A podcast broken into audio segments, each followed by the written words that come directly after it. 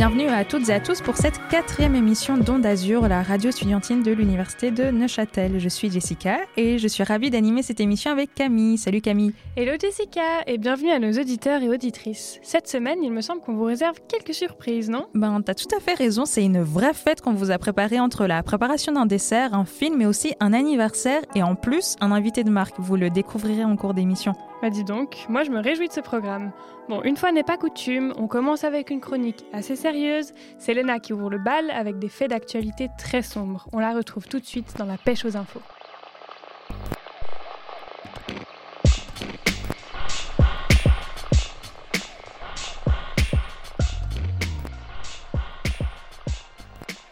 Bonjour Bon, on m'a encore filé la rubrique hyper sérieuse, alors je pourrais vous parler de l'horreur du conflit syrien qui a commencé il y a 10 ans, de la réforme AVS ou du Covid, mais j'ai préféré dénicher une dizaine d'actus un peu insolites. Ça se passe un peu partout dans le monde, mais ça parle pas mal d'animaux.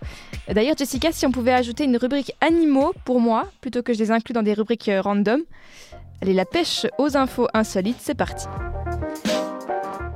Des requins fluorescents ont été découverts en Nouvelle-Zélande. Un requin liche, un requin lanterne à ventre noir ainsi qu'un requin lanterne du sud ont été capturés dans les profondeurs marines néo-zélandaises pour être observés. À 300 mètres de profondeur, la lumière du jour passe en très faible quantité et selon l'équipe de chercheurs, cette biofluorescence ventrale permettrait aux requins d'imiter la lumière naturelle du soleil et de leurrer leur proie. Cette lueur bleue pourrait aussi leur permettre de se camoufler en évitant que la lumière du jour ne les rende visibles pour les prédateurs. En France, 15 volontaires s'enferment dans une grotte pendant 40 jours. Cette expérience scientifique vise à étudier les capacités d'adaptation du cerveau lorsqu'on lui enlève l'un des principaux repères, le temps. Depuis dimanche, les volontaires n'ont donc droit ni à leur téléphone, ni à leur montre, ni à la lumière naturelle pour se repérer. Deep Time, c'est le nom de l'expérience, entend mesurer les effets du confinement extrême sur le cerveau. Ce projet doit aboutir sur un livre et même un film. Départ du côté de l'Afrique maintenant, une évasion de crocodiles signalée en Afrique du Sud. La police sud-africaine est à la recherche d'une bande de jeunes crocodiles du Nil. Les reptiles se seraient échappés de leur élevage. Leur éleveur a repéré un trou dans le grillage et constaté qu'un nombre indéterminé de crocodiles s'était volatilisé. La semaine dernière, on avait déjà récupéré 27 jeunes crocos grâce à des appâts disposés au bord du Nil. Au Canada, des camions de la poste multicolores pour lutter contre la morosité. Depuis quelques mois, 37 véhicules ressemblant à la Mystery Machine de Scooby-Doo circulent dans les villes canadiennes pour apporter de la joie aux habitants en pleine pandémie. On reste en Amérique, aux États-Unis, elle se déguise en grand-mère pour être vaccinée. Deux femmes âgées de 34 et 44 ans se sont fait passer pour des grand-mères afin d'obtenir leur deuxième dose de vaccin. Fail total, leur supercherie a été vite démasquée, mais bien tentée. Monsieur Patate ne sera plus genré. Vous avez peut-être vu l'info circuler, Monsieur Patate disparaîtrait pour laisser place à une famille de patates non genrées. Ces jouets, introduits en 1952 et mis en scène dans la série de films Toy Story, font partie des incontournables des familles américaines. La marque Hasbro veut, je cite, s'assurer que tout le monde se sente le bienvenu dans le monde des têtes de patates. En Chine, un hôtel en forme d'igloo avec vue sur ours polaire fait polémique. Vendredi passé, cet hôtel original affichait déjà complet à peine ouvert les larges fenêtres en verre des chambres permettent aux clients d'avoir une vue panoramique sur les ours qui ont été installés dans un patio central. Évidemment, l'info est arrivée aux oreilles des associations de défense des animaux, mais malheureusement, aucune loi en Chine n'interdit ce type de détention d'animaux sauvages. Retour en Suisse, où l'actualité n'en est pas moins étonnante, une momie égyptienne à Neuchâtel, on en parlait dans le 1930 de dimanche dernier, le sarcophage d'une des rares momies détenues en Suisse a été ouvert. Le sarcophage avait été abandonné dans le grenier d'un collectionneur tessinois pendant plus d'un siècle. Elle a été rapatriée à Neuchâtel pour être étudiée. Les images sont fascinantes. Pour terminer, il fallait que je vous en parle. Un élevage de pigeons voyageurs de course dans la broie. C'est la RTS qu'il mentionnait. Les pigeons voyageurs sont traités comme des athlètes. Un pigeon multi-champion a d'ailleurs été vendu à 1 600 000 francs l'an dernier à un acheteur chinois. C'est un record, c'est un véritable marché, surtout en Asie. La saison des courses débute en mai.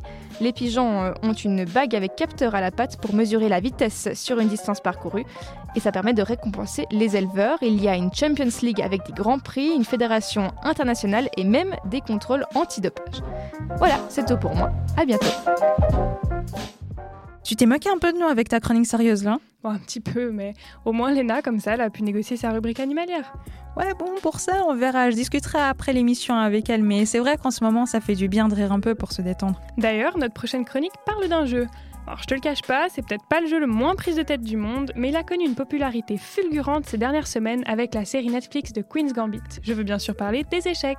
Jonathan accueille tout de suite le président d'Échecs et Malte, l'association d'échecs de l'université dans notre chronique Jeune Rive.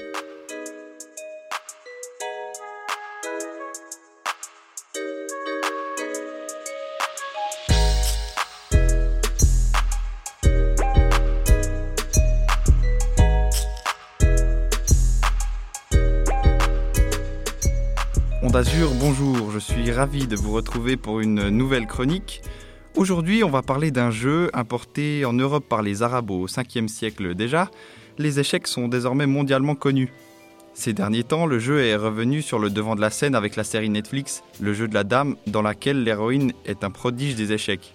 On remarque cette hausse de popularité sur Twitch notamment, où les nombres d'heures d'échecs regardées explosent si bien qu'il n'y a pas plus approprié qu'aujourd'hui pour parler de ce jeu vieux comme le monde qui est loin d'être désuet. À travers les âges, le jeu trouve toujours un nouveau public qui perpétue les traditions du roi, de la reine, du fou, du cheval et de la tour, sans oublier le petit pion pauvre bougre qui n'arrive jamais à traverser plus de trois cases sans être cruellement bouffé par l'adversaire. L'université n'est pas épargnée par le phénomène puisqu'un groupe de personnes, des étudiants et étudiantes, se retrouvent périodiquement pour jouer et partager les valeurs des échecs. Avec nous pour en parler, Bastien Nespolo, président de l'association universitaire Échec et Malte. Bastien, salut. Salut Jonathan, merci beaucoup de m'avoir invité. Bienvenue dans notre petit studio, c'est un plaisir. Je crois que tu es le premier invité sur Onde Azur. Bastien, tu es membre à part entière de cette association depuis de nombreuses années, allant même jusqu'à être le président aujourd'hui. Euh, peux-tu nous parler un peu d'Échec et Malte? Avec plaisir, oui. Donc, euh, Échec et Malte est une association de l'Université de Neuchâtel. Euh, elle vise à promouvoir les échecs dans la communauté estudiantine.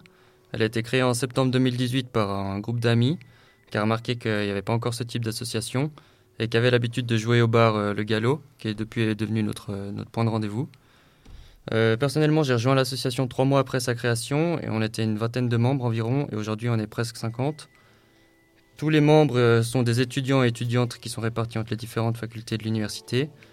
Et il y a un point qui est important pour notre association, c'est de se sentir à l'aise peu importe son niveau. On ne cherche pas à faire des performances mais partager un bon moment autour de ce jeu. Donc euh, certains ne connaissent pas les règles ou très peu, d'autres sont des bons joueurs. Et de toute manière, c'est toujours un plaisir de pouvoir donner quelques conseils et faire progresser les membres. Alors, euh, dans le nom de l'association, il y a échec, euh, mais pas seulement, euh, suivi de Malte, donc échec et Malte. Vous faites clairement allusion à la bière par un savant jeu de mots. le partage et la convivialité, faire santé, c'est important pour vous? Alors oui, c'est surtout cette convivialité qu'on cherche, les rencontres et, pouvoir échanger avec d'autres étudiants. C'est ça qu'on apprécie dans, dans, cette association. Donc on avait aussi l'habitude de se retrouver les jeudis soirs en fin de semaine, donc on est de bonne humeur. Donc c'est aussi un, bon moyen de faire tomber la pression pour rester dans le thème. Et c'est aussi euh, un des rares sports qui permet de mélanger ces deux plaisirs, donc c'est vrai qu'on en profite.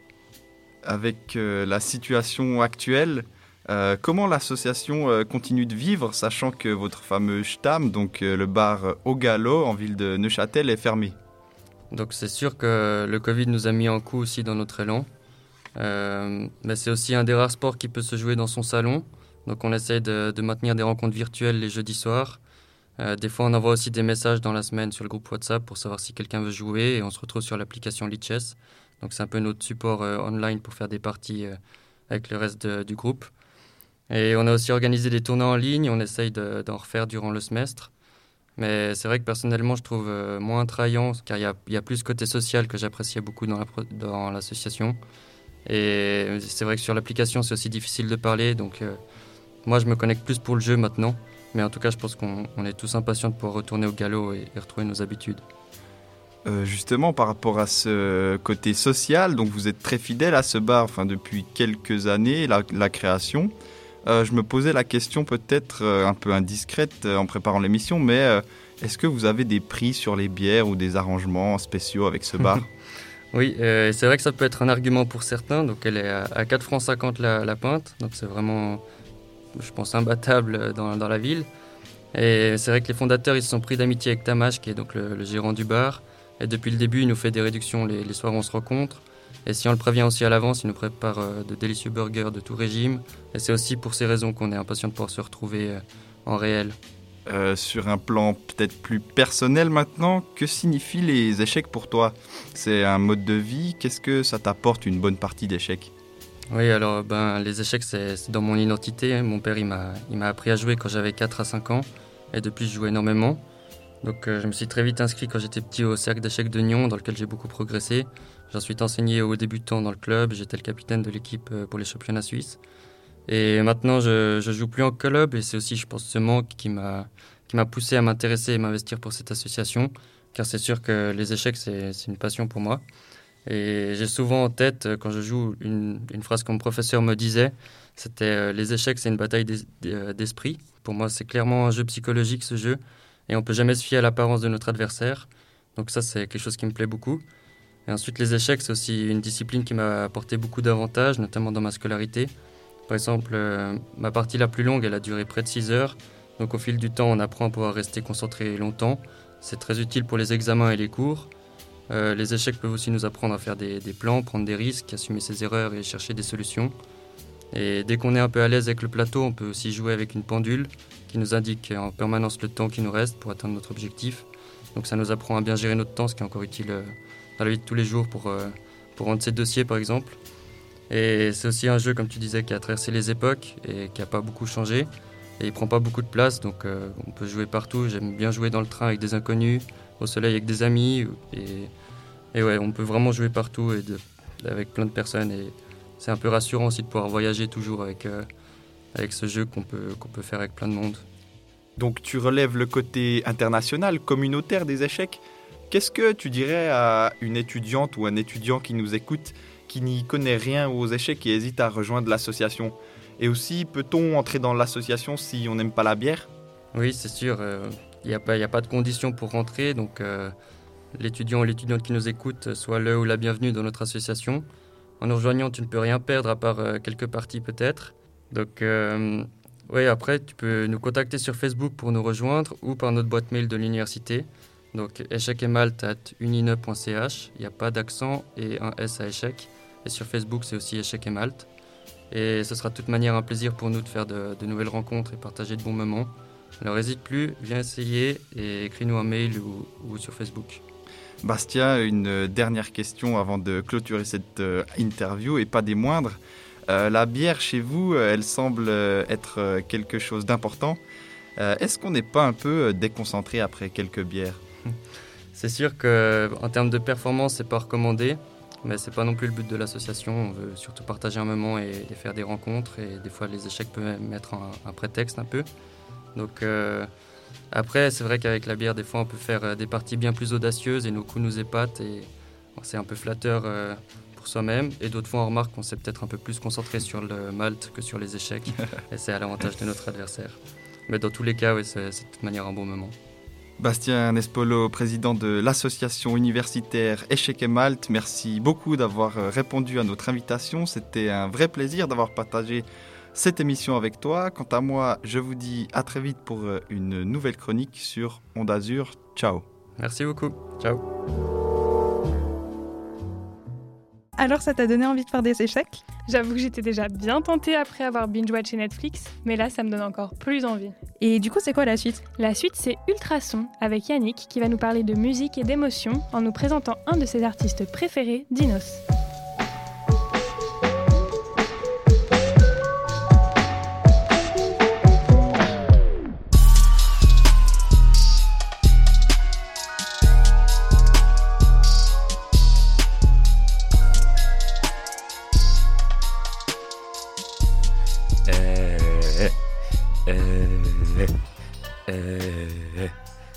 J'avais juste pris un peu de retard. Salut les enfants, papa est de retour. Aujourd'hui au programme, petite séance de rap-trapage pour ceux qui n'ont pas bien fait leur devoir. Jonathan, est-ce que tu as écouté le dernier album de Dinos? Alors, salut Yannick, bien évidemment, j'ai écouté attentivement le dernier album de Dinos.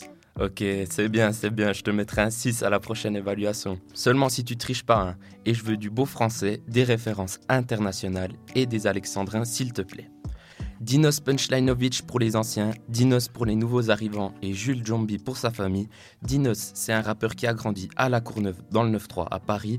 Originaire de Douala au Cameroun, il a enfin atteint la célébrité avec son dernier album Stamina, album avant lequel il n'était que presque célèbre, comme il le dit si bien dans son titre, presque célèbre justement. Mais avant ça, il nous avait déjà pondu deux chefs-d'œuvre. Imani, son premier album, avait pris 4 ans à être réalisé, après avoir eu quelques quiproquos et rompu son contrat avec Universal Music, son ancien label, Jules a signé chez Spectaculaire, label dans lequel évoluent par exemple La Crime, Marie Plassard et Dossé. Et par la suite, avec l'appui d'Oumardinho, son manager, il a pu se consacrer à la création d'Imani. Imani, pour moi, c'est 4 ans d'attente à se nourrir de freestyle, de singles divers et variés, afin de pallier le manque de beaux textes et de rimes embrassées, et je me rappelle tout particulièrement du jour où Imani est sorti. J'étais en voyage de Mathieu à Munich et je me suis arrêté en plein milieu de la soirée. Je me suis un peu isolé et à ce moment-là, j'ai écouté et savouré ce qui est pour moi l'un des meilleurs albums du rap français. Cet album est fou et véhicule tellement d'émotions qu'il a laissé en moi une trace indélébile. On ressent vraiment que le rappeur de la Courneuve y a mis toute son âme pour sortir quelque chose d'irréprochable et de bien ficelé. Mais ce qui ressort vraiment de cet album, c'est les émotions au pluriel, car on voyage de la tristesse à la joie en passant par la colère tout au long de l'écoute. Le morceau Helsinki, aka la chanson qui fait que même si tu es en couple et que tout se passe bien avec ta copine, tu vas avoir envie de te séparer d'elle juste pour pouvoir pleurer toutes les larmes de ton corps en écoutant ce son. Pour vivre les autres émotions que véhicule cet album, je vous conseille aussi les titres sophistiqués et magenta qui vous mettront dans un mood à prendre le volant et à rouler sans savoir où aller jusqu'à ce que vous retrouviez l'amour de votre vie que vous veniez de perdre ou sinon un gros sac rempli de cash qui vous permettra de partir à la Havane ou à Malibu afin de vivre votre meilleur life tout en sirotant un cocktail à base d'Havana et Malibu. Je vous ai donc donné trois titres plus un en vous signalant que j'ai réellement galéré à les choisir. Mais à mon humble avis, sur cette tracklist de 17 morceaux, il y en a 12 qui sortent du lot, et que j'écoute encore aujourd'hui 4 ans après avec plaisir et frisson. Pour ce qui est de Taciturne et de Stamina, ces deux autres albums, je vous signalerai que j'ai une petite préférence pour le titre Les garçons ne pleurent pas avec le défunt Manu Dibongo, paix à son âme, sur Taciturne, et pour le titre Césaire sur Stamina. Stamina, qui est sorti le 26 novembre dernier, a tout de même fait un carton en France. Il a atteint la troisième place du top album et après 13 semaines de présence dans les rankings, il pointe aujourd'hui au 63e rang. Mais Dinos, comment en est-il arrivé là? Je vous parle de ses albums depuis tout à l'heure, mais à l'époque où il s'appelait encore Punchlinovich, c'est-à-dire en 2015, il a publié un EP qui se nomme Apparence. Sur cette EP, on sent clairement que le Dinos du passé était un jeune rappeur empli de questionnements et de motivation qui voulait tout donner pour percer dans le rap. Le tout est teinté d'une légère fragilité et d'une maturité qui m'en donne les frissons. À chaque fois que j'écoute son titre comme un dimanche, je me pose tellement de questions sur ma vie que je le réécoute instantanément plusieurs fois et à chaque fois je me dis la même chose. Pourquoi faire simple quand on peut faire compliqué? Oh là là là, je me sens déjà comme un dimanche alors qu'on est que vendredi. Hein. Et oui, heureusement que ce soir il y a apéro avec les copains, Yannick. ouais, j'avoue. Bon, la MIF, ma chronique touche à sa fin. Je vous souhaite une bonne fin d'après-midi. Profitez de la vie car les jaloux disent qu'on meurt bientôt, à ce qui paraît. Allez, ciao ciao. En tout cas, moi je sais déjà ce que je vais aller faire après la fin de l'émission. C'est vrai que ça donne envie d'écouter. En plus, Dino, c'est un super artiste. Tout de suite, on retrouve Amina, qui va continuer avec un thème qui nous tient à cœur chez Onde Azur, la détresse étudiante. On a toutes et tous été touchés de près ou de loin par la modification de nos conditions d'études. Aujourd'hui, on en parle un peu plus en détail du compte Instagram Anxiétude Supérieure et on a même Claire, la créatrice du compte, qui a accepté de nous confier son ressenti. C'est Amina pour la rubrique Transat sur Onde Azur.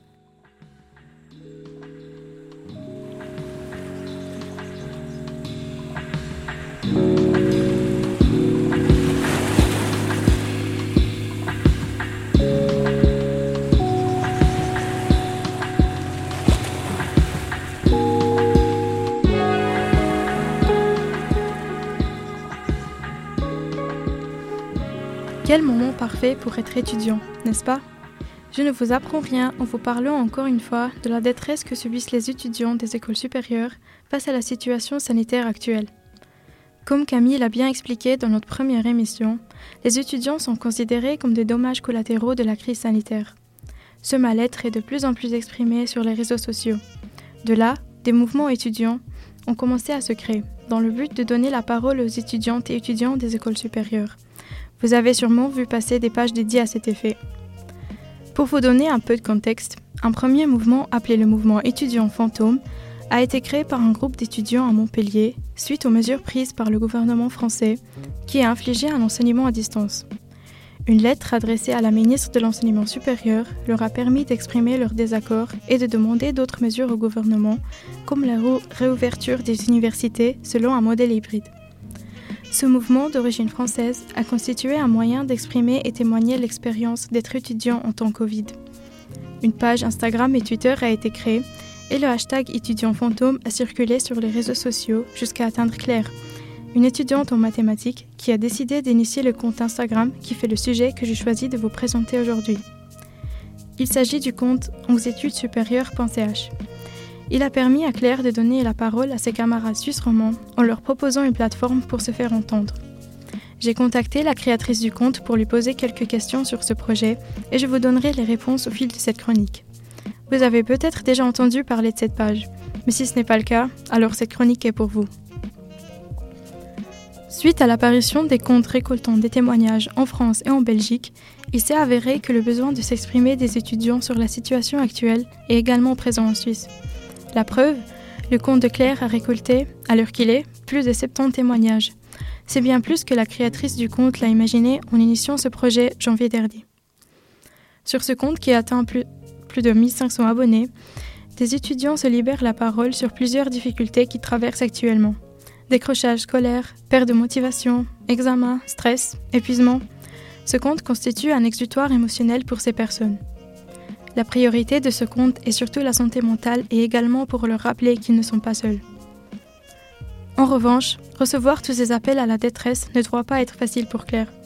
Elle explique d'ailleurs que, même si elle reçoit beaucoup d'encouragement, de soutien et de commentaires positifs, une grande frustration s'est manifestée chez elle envers le système éducatif supérieur du pays. Ce système ne semble pas apporter suffisamment de soutien, de compréhension et d'empathie pour faire face à ce désarroi des étudiants.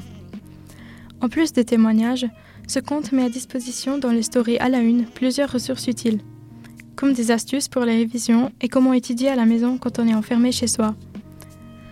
La page publie également des stories et publications explicatives, offrant des quesacos qui distinguent les différents types de troubles psychiques. Elle regroupe aussi des services de soutien psychologique disponibles, que ce soit dans les universités ou autres écoles, mais également les numéros d'urgence psychiatrique des cantons. En plus, un serveur Discord études supérieures a été créé dans le but de faciliter les échanges entre les abonnés du compte. Cette plateforme de discussion offre un support plus interactif qui permet aux étudiants de se sentir moins seuls. Pour citer clair, on peut aussi bien y vider son sac qui partageait des photos d'animaux mignons. Après plus de 70 témoignages et plus de visibilité de cette détresse estudiantine, est-ce que les objectifs du compte sont atteints? En réalité, les, attentes de Claire sont dépassées. On voit que le sujet de la santé mentale des étudiants a pris plus d'ampleur dernièrement de la part de la presse. Est-ce qu'un jour les autres écoles réagiront en prenant en compte cette détresse? C'est ce qu'on attend de voir. Par contre, des mesures prises par les universités et hautes écoles pour offrir du soutien financier ou psychologique à leurs étudiants ne doivent pas passer inaperçus. Un point important qui vaut la peine d'être rappelé, c'est en particulier l'aide financière mise en place après que de nombreux étudiants ont perdu leur emploi de temps partiel à cause de la pandémie. On peut prendre le cas de l'Université de Genève qui a mis en place un dispositif d'aide d'urgence après que les demandes de bourse ont augmenté de 35%. Ce dispositif a permis d'aider près de 1500 étudiants en débloquant 8 millions de francs en 2020.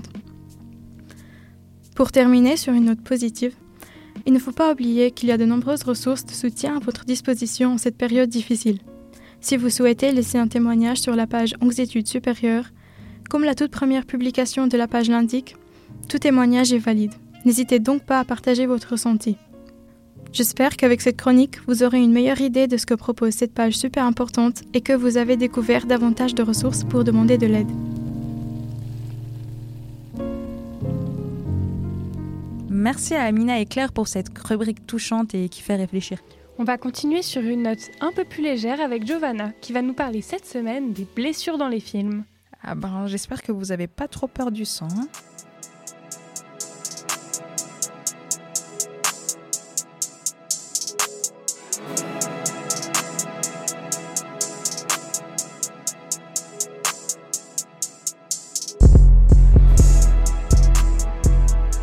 Je suis peut-être la seule et vous allez sûrement vous demander quel est le rapport avec l'art, voyons. Mais j'aime bien m'intéresser aux détails dont tout le monde se fout. Whoopsie doopsie, dont tout le monde se fiche. Désolé, je suis vulgaire en plus, je vais bientôt me faire ban si ça continue. Par exemple dans le cinéma, qui est d'ailleurs le septième art. Est-ce que je force un peu trop pour me justifier en tant que personne légitime artistiquement? Eh bien oui les amis, mais j'en ai rien à faire. Bref, les cinéphiles lambda diraient c'est une œuvre splendidement réalisée, encore une fois, Steven Spielberg s'est surpassé pour ce Star Wars 15, le retour du roi Arthur. Mais moi, ce qui va m'intéresser aujourd'hui, c'est est-ce que vous vous demandez pas parfois si c'est juste de l'acting et des effets spéciaux, ou si les acteurs se sont vraiment fait mal durant certaines scènes? S'il y a du vrai sang qui a coulé, ou si c'est juste du ketchup?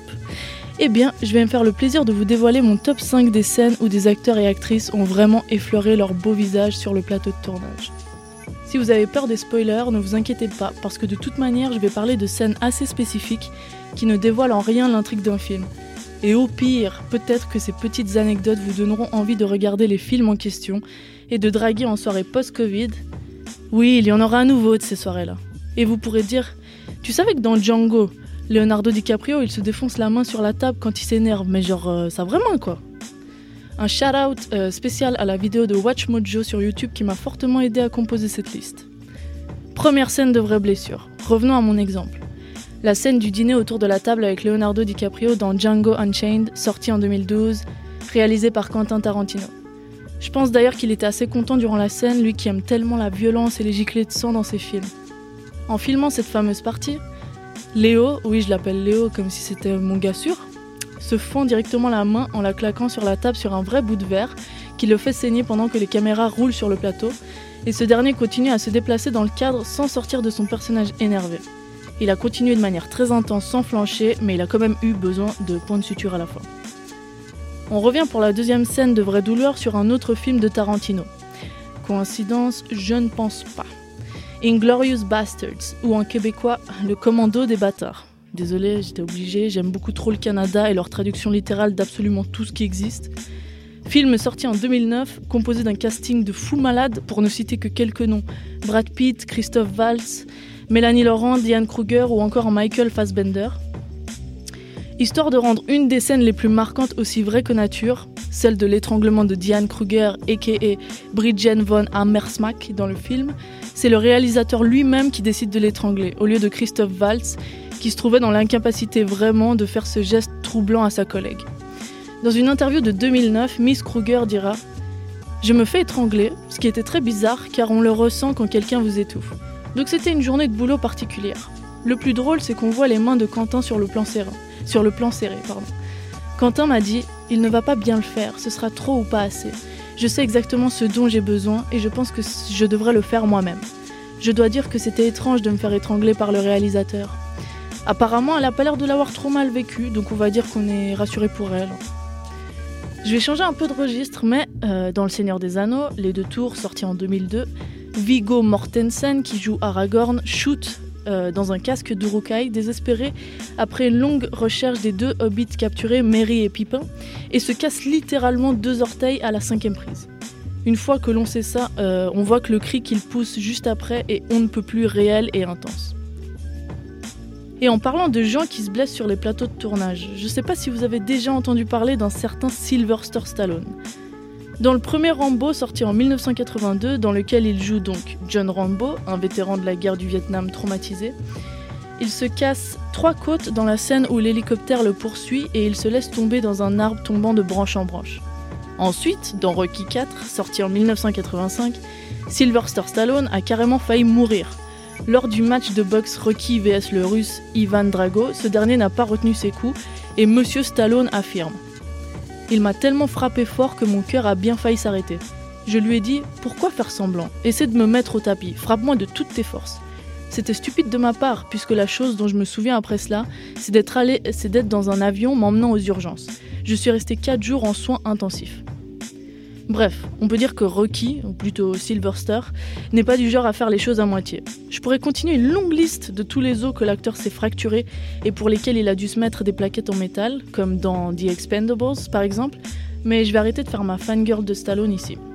Adrienne Bref, désolé. Je vais citer une dernière scène issue du film Seven, réalisé par David Fincher, sorti en 1995 avec comme lead principaux Brad Pitt et Morgan Freeman. En gros, Seven, c'est le thriller bien sombre d'un serial killer qui va tuer ses victimes en suivant les 7 péchés capitaux comme mode, d'emploi. Bref, Brad Pitt, l'inspecteur, se lance dans une traque effrénée et on en vient à la scène de la poursuite. Elle se passe sous la pluie, Brad Pitt est lancé dans la course, mais au bout d'un moment, il glisse sur le capot d'une voiture et se rompt des ligaments de la main. Ce qui est marrant, c'est qu'ils ont dû réécrire la scène d'après en incluant la main cassée lorsqu'il se laisse tomber de l'échelle de l'immeuble sur des ordures. Et ils ont renommé le rôle de Brad Pitt comme l'inspecteur à la blessure à la main, dans le script. Nous y voilà, j'ai essayé de vous dévoiler au mieux ces petits moments épiques réels issus de grands films. Ce que je vous conseille maintenant, c'est d'aller streamer légalement, bien sûr, tout ça, et de vous dire Ah ouais, je vois maintenant de quoi elle parlait, la fille.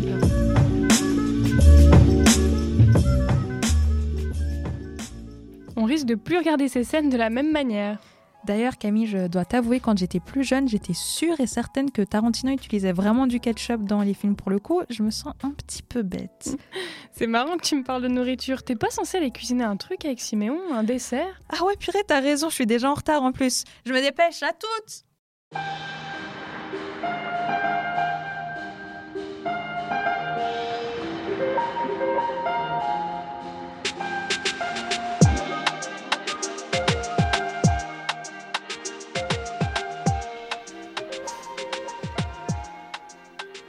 Un bon dessert. Tout le monde aime un bon dessert, non?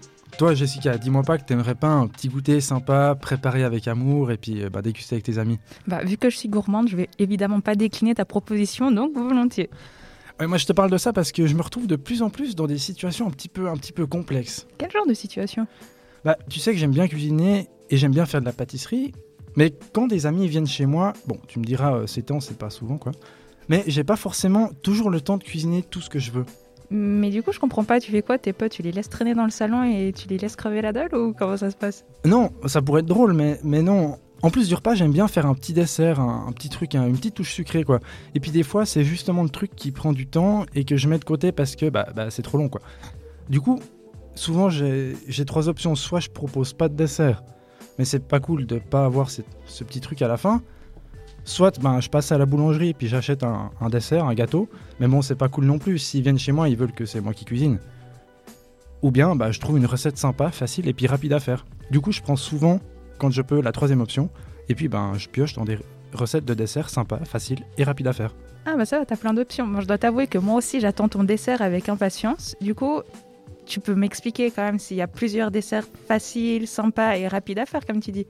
Ouais, bah, il y, en- il y en a beaucoup justement. Et puis, d'ailleurs, ça tombe bien parce que j'ai des copains ce soir à la maison. Ça te dit qu'on cuisine ensemble? Ah ouais, à fond, trop bien. Tu pensais faire quoi comme dessert? Je pensais faire un, un petit biscuit au chocolat assez moelleux avec une petite crème au, au chocolat dont tu me diras des nouvelles. Et puis en plus, pour les intolérants, il n'y a pas de gluten dedans. Parfait. Alors pour les auditeurs et les auditrices, sentez-vous libre de mettre pause pour bien pouvoir suivre la recette. Donc, Jessica, commence par réunir tous tes ingrédients pour la crème que tu pèses dans des bols différents. D'abord 100 g de chocolat. Je sais pas si tu le préfères au lait ou bien noir. Euh, plutôt noir. Plutôt noir. Bah alors mets- mets-le dans un pot en métal et puis que tu me gardes de côté. Ensuite, tu pèses 200 g de crème entière dans une casserole et puis 150 g de mascarpone que tu mets au frigo. Ok, je suis prête. J'ai mis mon tablier, j'ai réuni tous les ingrédients, c'est parti. Parfait.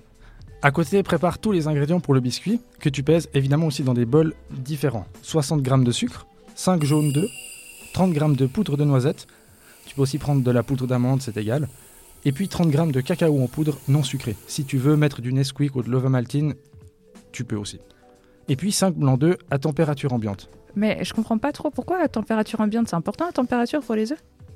Ouais, en fait, pour les œufs, surtout les blancs d'œufs, ça permet un, un meilleur foisonnement quand tu vas le fouetter et puis ta meringue elle sera beaucoup plus belle, beaucoup plus ferme.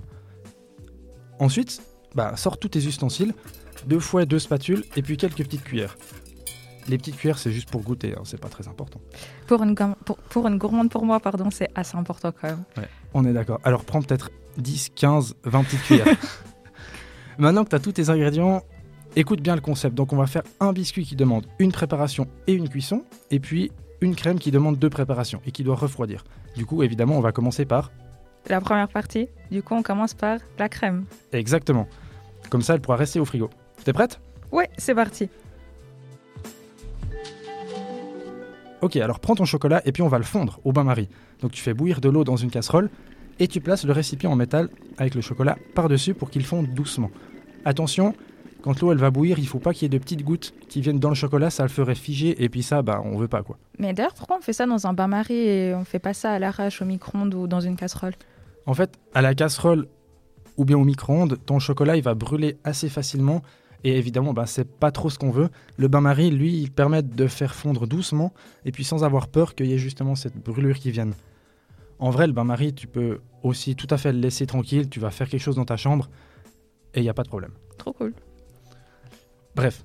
Ensuite, à côté, fais bouillir la crème et puis quand le chocolat est bien fondu, tu le sors, tu sèches le bol et tu le mets à côté. Une fois qu'il y a des petites bulles dans la crème, enfin quel bout quoi, tu la verses en trois fois sur le chocolat fondu et chaque fois tu mélanges bien pour que les deux masses se mélangent comme il faut. Tu peux utiliser une spatule en plastique ou en silicone pour bien homogénéiser le mélange et cette étape elle est vraiment importante parce qu'il il faut vraiment pas qu'il y ait de morceaux de chocolat qui soient pas fondus. Je te pose peut-être une colle, mais est-ce que ça change quelque chose si j'utilise une spatule en bois par exemple? Fondamentalement non, mais la spatule en plastique ou en silicone, elle te permettra d'aller vraiment bien racler les bords et puis reprendre tout le chocolat qui serait pas mélangé à la crème. Ok. Mais c'est une bonne question. Ensuite, quand tu as bien mélangé le tout, tu verses le mélange dans un grand plat plat, oui, un plat qui est plat, et tu le mets au congèle. Il faut que ça refroidisse vraiment vite. Ok, donc là, on a tout ce qu'il faut pour la crème. On va commencer le biscuit. Donc préchauffe ton four à 170 degrés. Il faut le préchauffer à chaleur tournante ou à chaleur juste normale avec les deux petites barres là Parce que je confonds tout le temps. Euh, c'est une bonne question. Moi, je mets toujours avec les deux petites les deux petites barres, mais tu peux tout à fait le mettre aussi en chaleur tournante, ça ira aussi assez bien. Ok. Donc, mélange la poudre de noisette et le cacao dans un seul bol, et puis ensuite, prends les blancs avec une petite pincée de sel, et puis environ un tiers du sucre, que tu vas commencer à battre. Si tu peux utiliser un robot, ça sera beaucoup plus facile, mais par contre, si tu bats tes blancs au robot, essaye de ne pas le mettre à fond, parce que c'est comme pour la température en fait. Si tu mélanges, si tu bats à vitesse moyenne, les petites bulles d'air que tu vas incorporer dans les blancs, elles seront toutes régulières et puis les blancs seront de meilleure qualité. Ta meringue, elle sera beaucoup plus ferme. C'est des petits détails, mais c'est des petits détails qui peuvent faire la différence. Bon bah, je ferai ça à la force de mes bras, du coup. Ah bah nickel, ça sera encore meilleur. et en plus, après, tu seras bien musclé. Plus que maintenant, en tout cas. Ensuite, ajoute le deuxième tiers du sucre quand les blancs sont déjà un petit peu montés et le dernier tiers à la fin. Ajoute les jaunes en deux fois et puis mélange bien à la spatule assez délicatement. Et finalement, ajoute le dernier mélange de poudre en trois fois, en incorporant toujours assez délicatement, il ne faut pas brusquer ce mélange. Va vite vérifier quand même ta, crème au congèle parce qu'on ne voudrait pas qu'elle soit justement congelée. Puis si elle est bien froide, tu peux la placer au frigo. Ok, je me dépêche. Ça nuirait un peu à la recette, hein, sinon. Ah, c'est clair. Bah, ça ferait une, glace en fait. Ça fait une alternative au final. Mais on va peut-être. En, en, été, on fera quelques recettes de glace. Je me réjouis. Ok, donc prends ta préparation à biscuit et puis tu la mets dans un moule à tarte ou à cake. Enfin, tout dépend ce que tu as chez toi vraiment. Le but, c'est d'avoir quelque chose d'assez épais, comme ça, ça sera encore plus moelleux, environ 2-3 cm. Et puis, tu peux cuire ton biscuit au four, donc environ 13 minutes dans le four préchauffé à 170 degrés. Et puis, vérifie de temps en temps. Il ne faudrait pas que ce soit carbonisé non plus.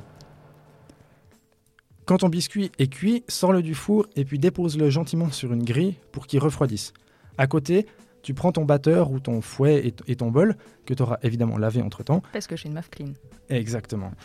Et tu mets tous les ingrédients pour la crème, donc la ganache et le mascarpone. Et commence à fouetter, fais attention pour pas qu'il y ait de la crème qui vienne partout, parce qu'après tu devras laver toute ta cuisine. Et puis, bah, commence à fouetter, puis continue jusqu'à ce que ce soit bien monté. Mais euh, je comprends pas ce que tu entends par bien monté. Bonne question. En fait, quand tu sors ton fouet de la crème, il faut que ça fasse une jolie pointe qui se tient, mais pas trop non plus toujours une question d'équilibre. Parce que si tu la fouettes trop longtemps, la crème, elle sera un peu tranchée. Et puis, bah, ce sera plus très bon en bouche. Il y aura un petit goût, euh, une texture un peu graineuse comme ça. Ça sera pas. Enfin, voilà, as déjà mangé du sable, je pense, c'est pas très bon. Ouais, ça, fait un peu mal aux dents. C'est ça. C'est un petit goût pâteux. Exactement. Ton dentiste, il sera pas très content. Mais bon, après, si ça arrive, t'inquiète pas. Tu rajoutes un petit peu de crème bien froide. Tu mélanges un petit peu à la spatule assez doucement. Et ce sera nickel. Ah, ça va, il y a quand même moyen de réparer les bêtises. C'est Du ça. coup, merci pour ta réponse. Et est-ce qu'on a enfin fini? Parce que je dois t'avouer, je me réjouis quand même de plus en plus de manger ce dessert. Bah, en vrai, on a fini. Enfin, oui, on a fini, mais, mais non, il faut juste encore le servir. Moi, je sais pas ce que t'en dis, mais j'aime bien le servir un peu comme ça, à la bonne franquette. On met le biscuit d'un côté, la crème de l'autre, et puis on se fait des petites tartines. Et puis, euh, franchement, c'est vachement meilleur. Et plus convivial. D'ailleurs, il faut réussir à finir la crème avant que tes potes arrivent, justement. Ah bah voilà, ils sont arrivés, on se met à table? Yes, bon appétit. Waouh, donc là, tu comptes même pas partager le gâteau en fait. Bah en fait, je suis vraiment désolée. Bah, C'était super bon et on a tout fini. Vraiment, je suis désolée. Ok, super, merci. Bon, bah heureusement, je peux compter sur Emmanuel pour me remonter le moral en me parlant d'anniversaire. Ça, c'est festif. Je suis vraiment désolée.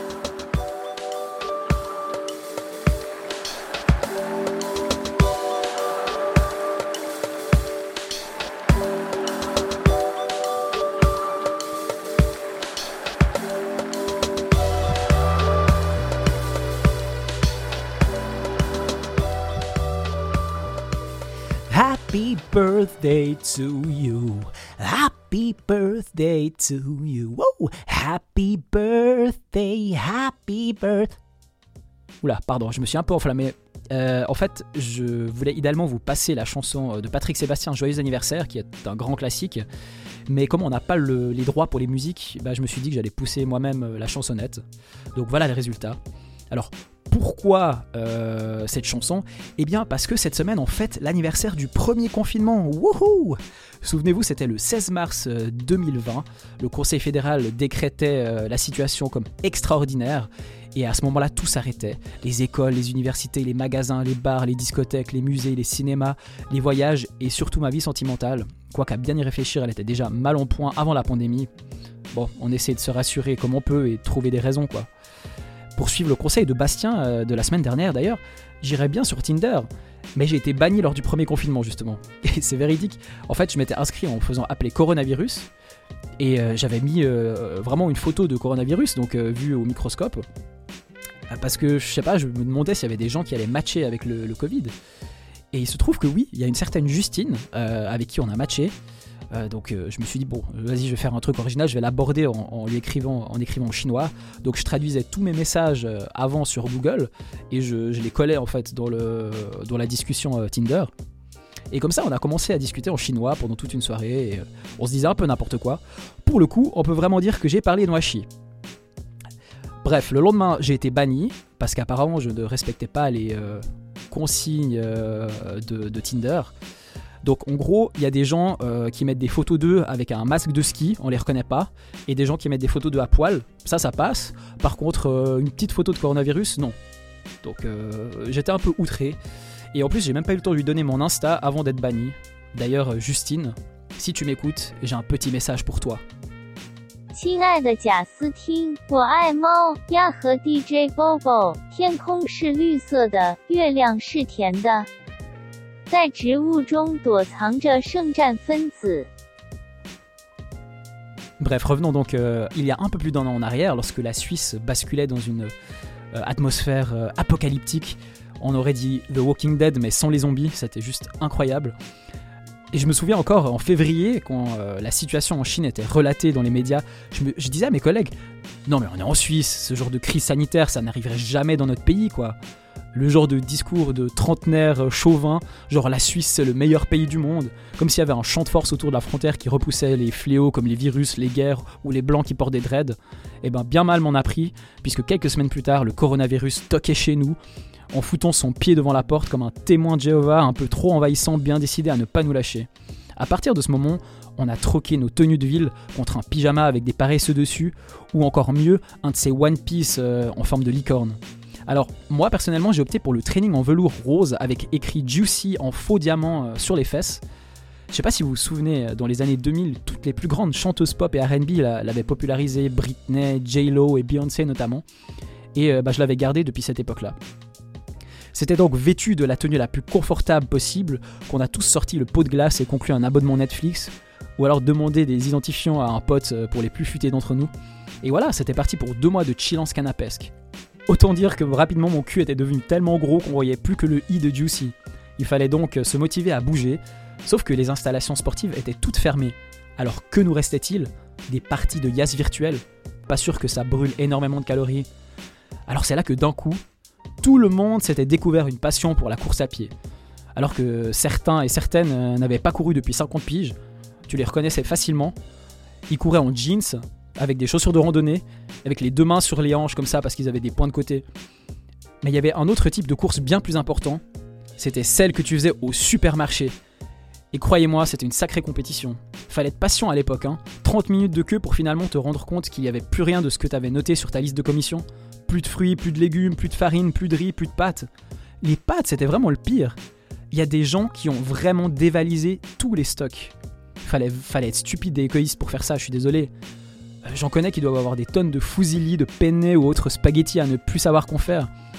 D'ailleurs, sachez que j'organise chaque semaine des pasta parties et des ateliers de fabrication de colliers euh, de pâtes pour 50 personnes dans mon sous-sol. Alors, faut pas trop les bruiter, mais si ça vous intéresse, euh, écrivez-moi en DM. En gros, comme c'était la pénurie, pour te consoler, tu achetais des cochonneries, des chocobons, des biscuits, des chips. Évidemment, le tout en format familial, en te disant que tu allais faire des réserves pour plusieurs semaines, alors qu'en fait, tu détruisais tout le paquet en un seul soir. Mais l'autre objet qui était devenu précieux, souvenez-vous, c'était le papier toilette. Non mais les gens, ils ont cru que c'était une épidémie de diarrhée aiguë ou quoi? Sans déconner, je pense qu'en mars 2020, le cours du papier toilette était plus élevé que celui de l'or et même du bitcoin. Si tu voulais te la raconter, il te suffisait d'attacher un lambeau de papier toilette autour du poignet, tu dessinais des aiguilles, des chiffres, et t'avais une montre de luxe. Tu pouvais flexer auprès de tes amis en exhibant ton poignet. Et regarde, j'ai une Audemars PQ.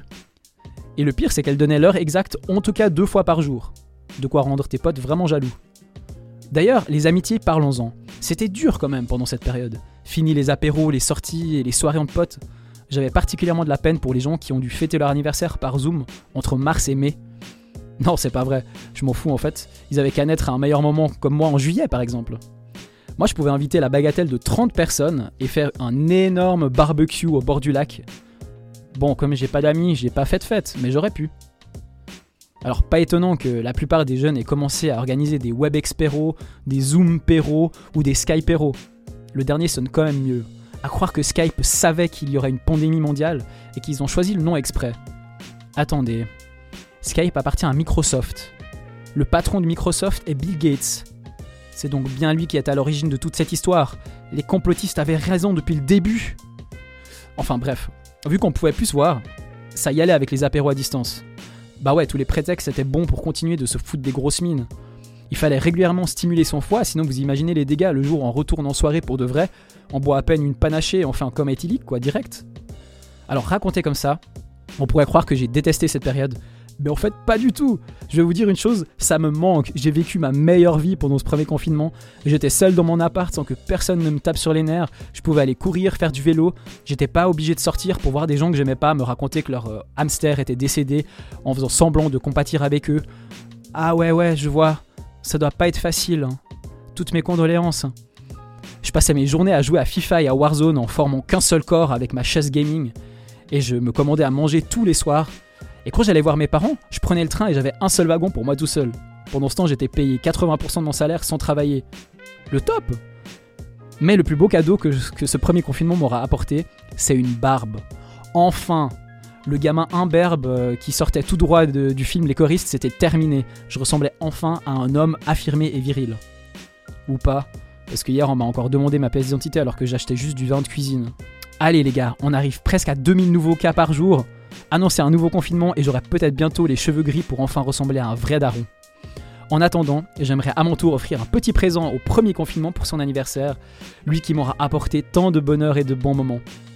Pour te rendre hommage, je t'ai préparé un délicieux gâteau en forme de pangolin avec écrit joyeux Wu anniversaire en masse pain et j'ai invité les personnes que j'ai vues euh, le plus souvent pendant ces deux mois inoubliables de 2020, Alain Berset, Philippe Corr et Didier Pitet. Et comme ça on respecte le quota de 5 personnes. Allez, on va chanter tous en chœur. Joyeux anniversaire, joyeux anniversaire, joyeux anniversaire, premier confinement. Joyeux anniversaire. Allez, faut souffler ta bougie maintenant. Et n'oublie pas de faire un vœu. Euh, quoique, non, non, non, attends, en fait, faut pas, faut pas souffler, t'as pas ton masque, tu vas nous asperger de. de gouttelettes. Ah, c'est trop tard, j'en ai plein le visage. Bah bravo.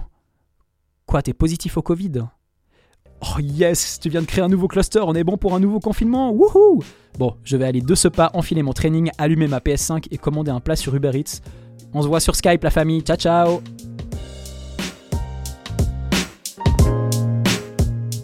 Bon ben, finalement, c'était pour l'anniversaire du Covid, donc pas si festif que ça, mais bon.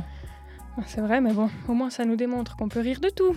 Comme on dit, vaut mieux rire qu'en pleurer. hein. Allez, dans la prochaine chronique, on va parler de sport, de sueur, de swing. Bastien nous parle de golf sur Onde Azur.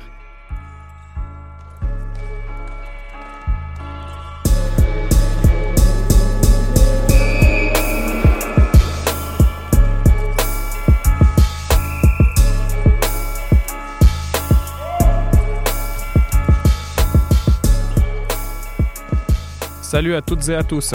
Pour la chronique du jour, on s'écarte un peu du célibat des étudiants pour repartir sur une chronique sportive.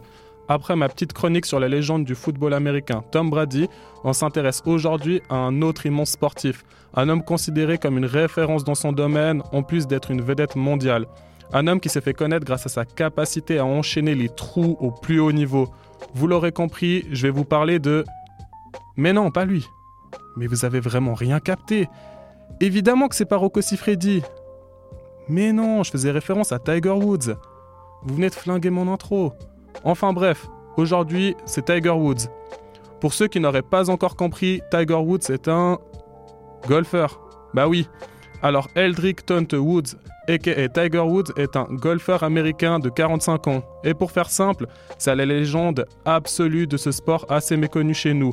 Et je suppose que la grande majorité des personnes ne connaissent que lui comme golfeur. En fait, on connaît Tiger Woods, mais pratiquement rien à ce sport. Il nous avait déjà fallu un temps d'adaptation pour comprendre sur Wii Sport que celui au score le moins élevé remportait la compétition. Alors c'est dire. Mais pourquoi Tiger Woods a tant marqué le golf, d'un point de vue sportif comme médiatique? Dès son plus jeune âge, Tiger Woods a baigné dans ce sport. En fait, à deux ans, son père lui faisait débuter le golf. Son père, un ancien militaire et golfeur amateur, le pousse à s'entraîner intensément. Dès trois ans, le petit avait déjà son entraîneur personnel et passait la majorité de ses journées à pratiquer son sport favori. À 5 ans, il faisait l'objet d'un article dans une revue spécialisée sur le golf et apparaissait même dans une émission télé américaine. Si Onde Azur avait été créé en 1980, on l'aurait pas loupé non plus le petit Tiger. L'année de ses 9 ans, il remportait le championnat du monde junior chez les 9-10 ans. À 11 ans, il gagnait tous les tournois auxquels il participait et se payait même le luxe d'être suivi par une psychologue du sport afin d'améliorer ses capacités. En gros, il était destiné à devenir une machine. Son adolescence est évidemment rythmée par de nombreux succès et à 20 ans, il devient naturellement golfeur professionnel. Cependant, il connaît des débuts laborieux dans l'élite et des premières années d'adaptation compliquées. Non, je plaisante.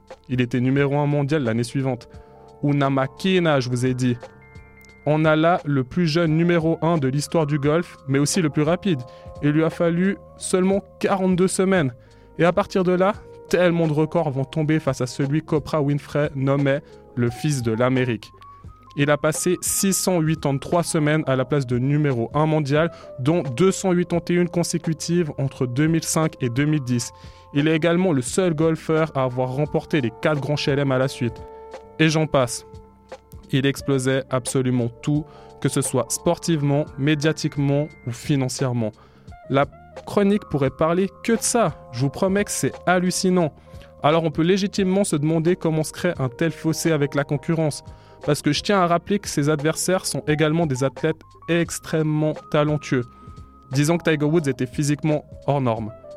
À ça, on y ajoute de la force mentale, de la technique, du sucre, des épices et des tas de bonnes choses, et on obtient l'un des plus grands sportifs de l'histoire. Vous l'aurez compris, Tiger Woods a eu un immense impact sur le golf.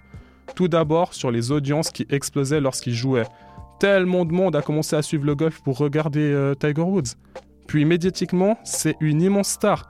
Il est un des athlètes les plus célèbres. Le monde du golf lui doit énormément. Mais il a bien reçu en retour. Dès ses débuts pro, il signait des contrats de 40 millions de dollars avec Nike, 20 millions avec un équipementier américain de golf. Donc euh, à 20 ans, il se cassait déjà plus la tête pour savoir s'il pouvait se permettre ou pas d'acheter la dernière paire de Jordan. Et ouais.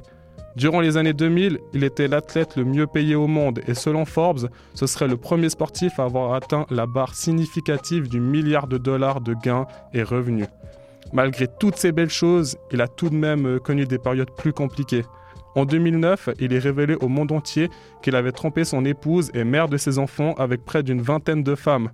C'est le comble pour un golfeur de finir par être un trou duc. C'est bon, je rigole. La polémique est immense et le pousse à présenter des excuses publiques. On y ajoute des soucis médicamenteux, de nombreux problèmes de dos ou encore euh, un important accident de voiture survenu il y a près d'un mois. Enfin bref, une vie faite de haut et de bas. Allez, une petite touche plus positive après ça. Les jeux de golf développés par EA, Electronic Arts, l'équivalent euh, des jeux FIFA pour le football, portaient carrément son nom il était clairement au-dessus de la concurrence. Le jeu a été repris dans un épisode de South Park où le but était d'échapper à notre femme qui tentait de nous tuer après avoir appris qu'on l'avait faite cocu. Bon, c'est South Park. Vous attendiez à quoi? Et sincèrement, cette version, elle a l'air plus fun que la version classique du jeu. Plus sérieusement, malgré une fin de carrière totalement en déclin et certains problèmes personnels, l'athlète m'a réellement impressionné. Je connaissais pas grand chose sur lui et j'ai été choqué par de nombreuses informations à son sujet. J'avais vraiment l'impression de découvrir le prototype du sportif parfait et ça depuis son enfance. Tout simplement bluffant. Pour ma part, j'espère vous avoir appris certaines choses au sujet de cet immense athlète. Et pourquoi pas vous avoir donné envie de nous affronter au mini-golf se trouvant à côté de la faculté des lettres. Oui, j'ai bien dit mini-golf. On fait avec les moyens du bord, on est en d'azur, pas Amazon. En tout cas, prenez soin de vous et à tout bientôt. Ciao à tous. Pour euh, finir sur une note trop peu originale mais tout de même importante, Camille, tu vas nous parler de la nouvelle qui a fait grand bruit parmi les pays européens et non européens, les vaccinés, les non vaccinés, les anti-vax et les hypochondriaques. Je parle évidemment du vaccin AstraZeneca. Camille, on t'écoute. Cette semaine, surprise, l'actualité est à nouveau remplie de Covid. On nous en parle depuis plus d'un an, comme nous l'a rappelé Emmanuel, et pourtant il arrive encore à faire les gros titres. Cette semaine, ce n'est pas le Covid à proprement parler qui est en cause, mais un des vaccins censés le combattre. Le vaccin AstraZeneca est en effet dans la tourmente depuis le début de la semaine et une frénésie s'est emparée de l'Europe. Mais pourquoi toute cette panique autour du vaccin AstraZeneca?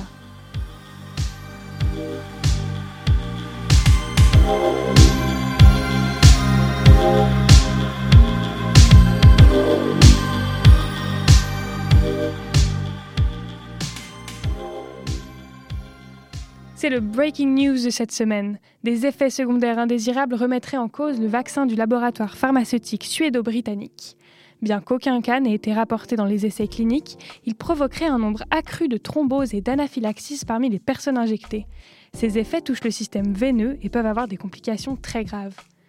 L'Agence européenne des médicaments, qui avait pourtant validé ce vaccin à la base, se penche sur la question depuis le début de la semaine et doit trancher d'ici à ce week-end sur l'avenir de cette vaccination au sein de l'Union européenne.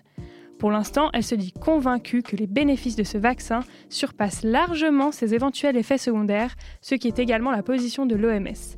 Mais elle tiendra plusieurs réunions cette fin de semaine afin de statuer sur le cas AstraZeneca.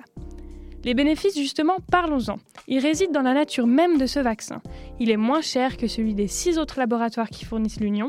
Il est plus facile à transporter car il n'a pas besoin d'être conservé à de très basses températures. C'est donc un enjeu tout aussi politique que sanitaire qui se joue au sein de l'Union, qui en avait fait un élément clé de sa stratégie de vaccination. Une dizaine de pays européens, dont la France, l'Italie et l'Allemagne, font défection en cascade depuis ce lundi et suspendent l'utilisation du vaccin. Même si aucun lien entre les effets secondaires et la substance en elle-même n'a encore été formellement établi, ils suivent un principe de précaution et veulent ne prendre aucun risque.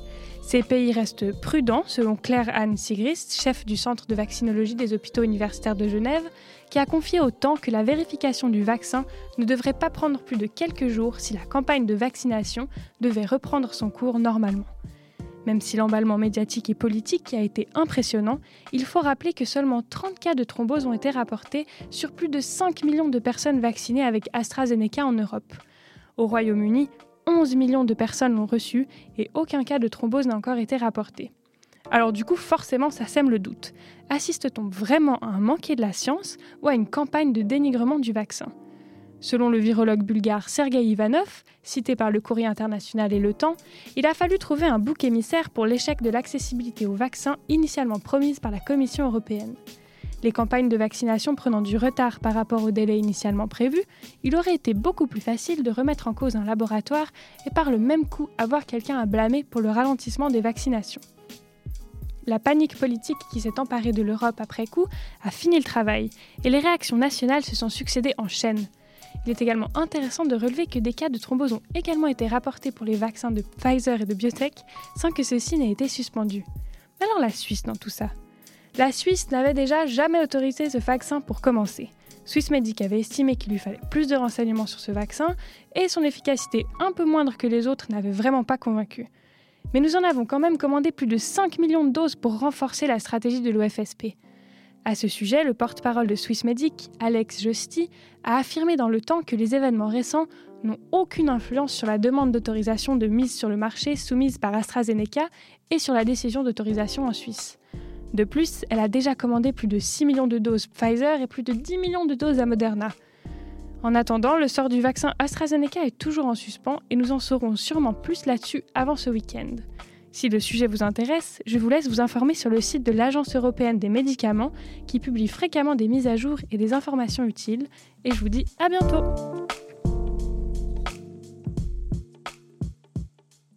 Merci Camille, du coup maintenant c'est beaucoup plus clair pour moi. Mais notre émission touche à sa fin. Ah, j'ai l'impression qu'elle passe toujours trop vite. C'est vrai que moi aussi. Mais heureusement, on a quelques petites annonces à vous faire. Déjà, on vous a concocté une playlist spéciale Onde Azur sur Spotify que vous retrouverez sur notre profil. Et le thème, c'est le printemps. Sinon, la semaine prochaine, nous sortons une émission spéciale Semestre de l'égalité dont nous sommes un partenaire. C'est quoi ça, le Semestre de l'égalité? Eh ben, Pour le découvrir, tu peux écouter notre prochaine émission ou alors chercher Semestre de l'égalité sur les réseaux sociaux, notamment Instagram, et tu trouveras toutes les informations. Ok, trop bien, merci. Et d'ailleurs, toujours la semaine prochaine, l'Institut de géographie propose un workshop avec des anciens étudiants et étudiantes, avec notamment Fanny Zurcher de la RTS et Yann Ullmann de l'EFS. Toutes les informations sont également sur le site de l'Institut. Bon bah là, cette fois, l'émission est vraiment terminée. Mais vous nous retrouverez sur toutes nos plateformes d'écoute ainsi que sur les réseaux sociaux. Allez, à la, semaine, prochaine. Ciao